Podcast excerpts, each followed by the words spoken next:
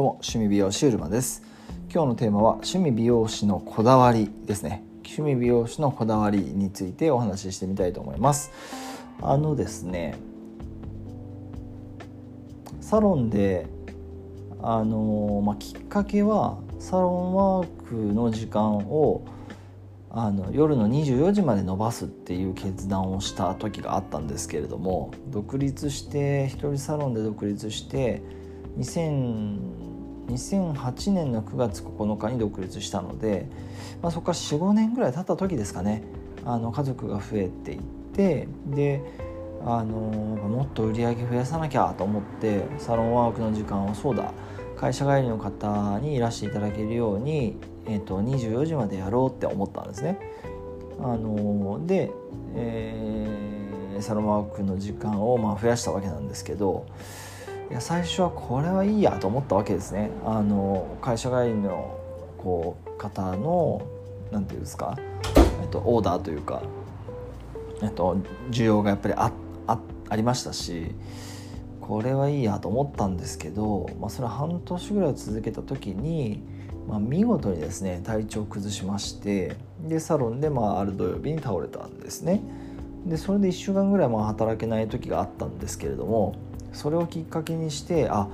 このままその、まあ、そもそも100歳まで美容師を続けたいって思ってたんですけど自分の祖父が今、まあ、その当時は100歳じゃないですけど今現在で101歳で理容師をしてましてでおじいさんみたいな職人にこうなりたいっていう思いがあってあの美容師っていう道を、まあ、来たっていうのもあるんですけどだから100まで一人でやるっていうふうに決めてまあ、当然変わってもいいんですけどその当時決めて一人で始めてでそんな感じになっちゃったんで、まあ、このままずっとこの夜の働き方じゃあ厳しいなとも感じましたしまあ何て言うかどうしてもその技術を、えっと、磨けばお客さんにいらしていただけるって思ってたんでどうしてもその技術にこだわるし何て言いますかねそのこだわるところが結構こう狭いイメージですね。あのカットとかカットが好きだしそんな感じでずっとやっていてで、えー、最終的にはその倒れたと。そうなった時に初めてこのままじゃいけないなって感じたのでなんかしなきゃなってなんかできることないかなってなったのが結構ですね僕自身の全ての始まりみたいなところがありまして。そこから働き方を改革しなきゃっていうふうに自分で思い立っていろいろ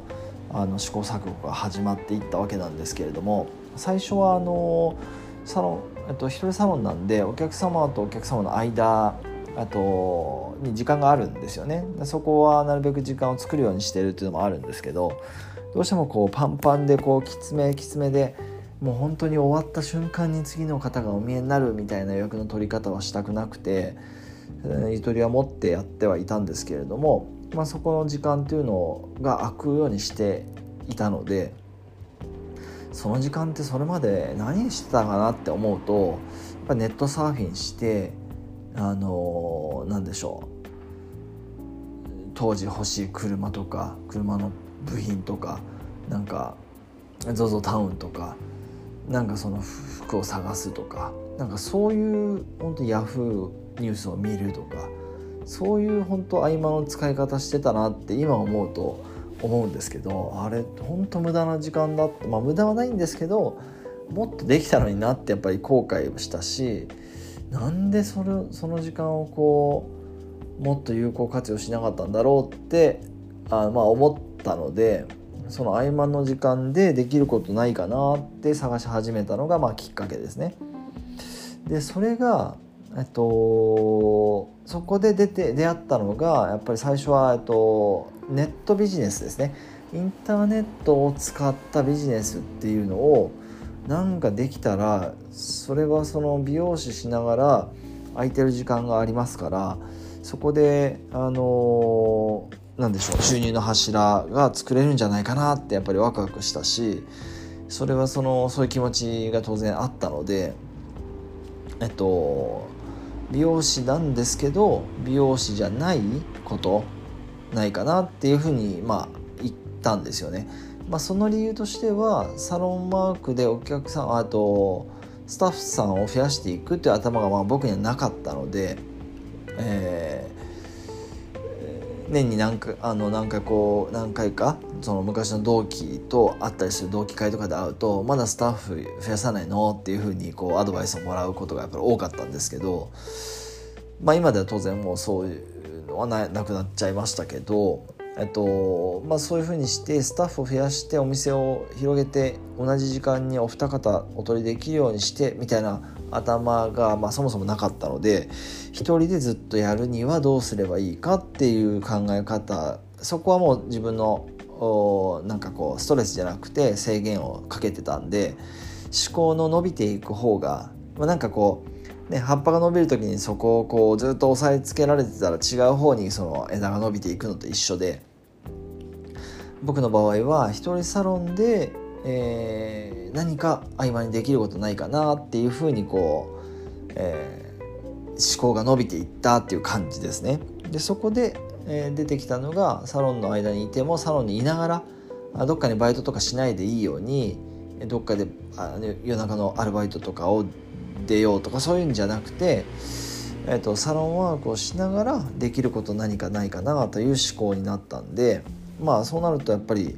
えー、パソコンがあったりスマホが当然当時はありましたんで、うん、それを使ってビジネスってものがこうできれば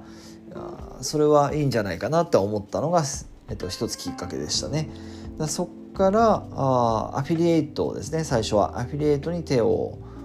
勉強し始めて手をつけてで学び始めて最初にあのネットの教材で買ったのが19万8000円ぐらいでしたかね。こうそういうやっぱりいろんな情報を読んで19万8000円のそのアフィリエイトの教材っていうんですかね。あのよく当時はあったんですけれどもそういうのをまあ購入して、まあ、自己投資ですね。そういう金額の自己投資をしたことなんてやっぱないないですからもう最初はなかなか緊張しましたけれどもまあもうやんなきゃいけないということで19万8000円を、えー、入金したのかクレジットで支払ったのか忘れましたけれども、えー、飛び込んでで、そのブログを書いて商品をインターネットを通して販売していく、まあ、紹介料ですね。アフィリエイトですから、えー、そういったビジネスを作っていこうなんて思ってやり始めたんですがなかなかこれがもう本当にうまくいかずでそんな文章なんて書いたこともなかったんでどうすればいいのかも分からず、まあ、当然サポートはついてるんですけれどもやっぱそういう価格帯のそのビジネスオンラインの教材とかっていうのはやっぱサポートがついてることが多いですね。だからなんかそれをこれだけ見て勝手にやってください。はいさよならみたいな感じではなくちゃんとこうメールサポート。ただ当時はメールサポートでしたね。メールサポートがついていて何かその SNS でとかコミュニティでっていうわけではなくメールサポートでした、まあ、それはあの、まあ、いいところもあるので僕自身も採用は今してるんですけれどもあの当時はそういったサービスを受けてやり始めたんですね。勉強し始めたのがそれがですね、まあ、倒れたところなんで2000 2000何年だかな？2013年とか2014年ぐらいだったかもしれないですね。ちょっとあの明確なあ2012だから201314201415年の話ですねこれが。うん、でそこからまあ要するに、えー、今までネットサーフィンしてインターネットっていうのをその閲覧だけだった使い方からインターネットを使って何かをその作っていく。あの、まあ、販売していくとかアフィリエイトしていくみたいな意識でインターネットを捉えるようになったというのが、まあ、その当時ですね。今からもう6年とか7年ぐらい前の話なんですけれども、まあ、もうちょいか。結構経ちますね。あのそんな風にしてスタートしました。ということであのちょっと今日のテーマね趣味美容師のこだわりっていうテーマでお話ししようと思って最初スタートのお話したらもう10分になっちゃったんでえー、とりあえずもうこれで今日は10分ぐらいで終わっていこうかなと思ってるんですけどあの趣味美容師のこだわり全然それましたね。ごめんなさい。あのー、だからあれです。趣味美容師のこだわりとしては、まあ、また次回にお話ししましょう。要するにあの技術だけにこだわらずそのまあそのその後にそういう思いになっていくんですけれども、まあ、やっぱり、えー、なんですかね。美容師そういうところから僕自身の今自分の中にある美容師としてその肩書きにこだわらずやれることを増やそうみたいなところの発想にまあ伸びていったわけなんですね。はい。ということで、え今日はですね、もうちょっと時間になっちゃいましたんで終わりにしたいと思いますけれども、趣味美容師のこだわりというテーマで、僕自身が一番最初にこう倒れたきっかけとか、そこからまず何をしたのか、みたいなそんなお話ちょっとさせていただきました。えー、いつもご視聴ありがとうございます。ということで、えー、次回はですね、一人サロン経営のこだわりというテーマでお話ししていきたいと思います。えー、ぜひまた、あお時間があればチェックしていただけると嬉しく思います。それでは、あ趣味美容シュールマでした。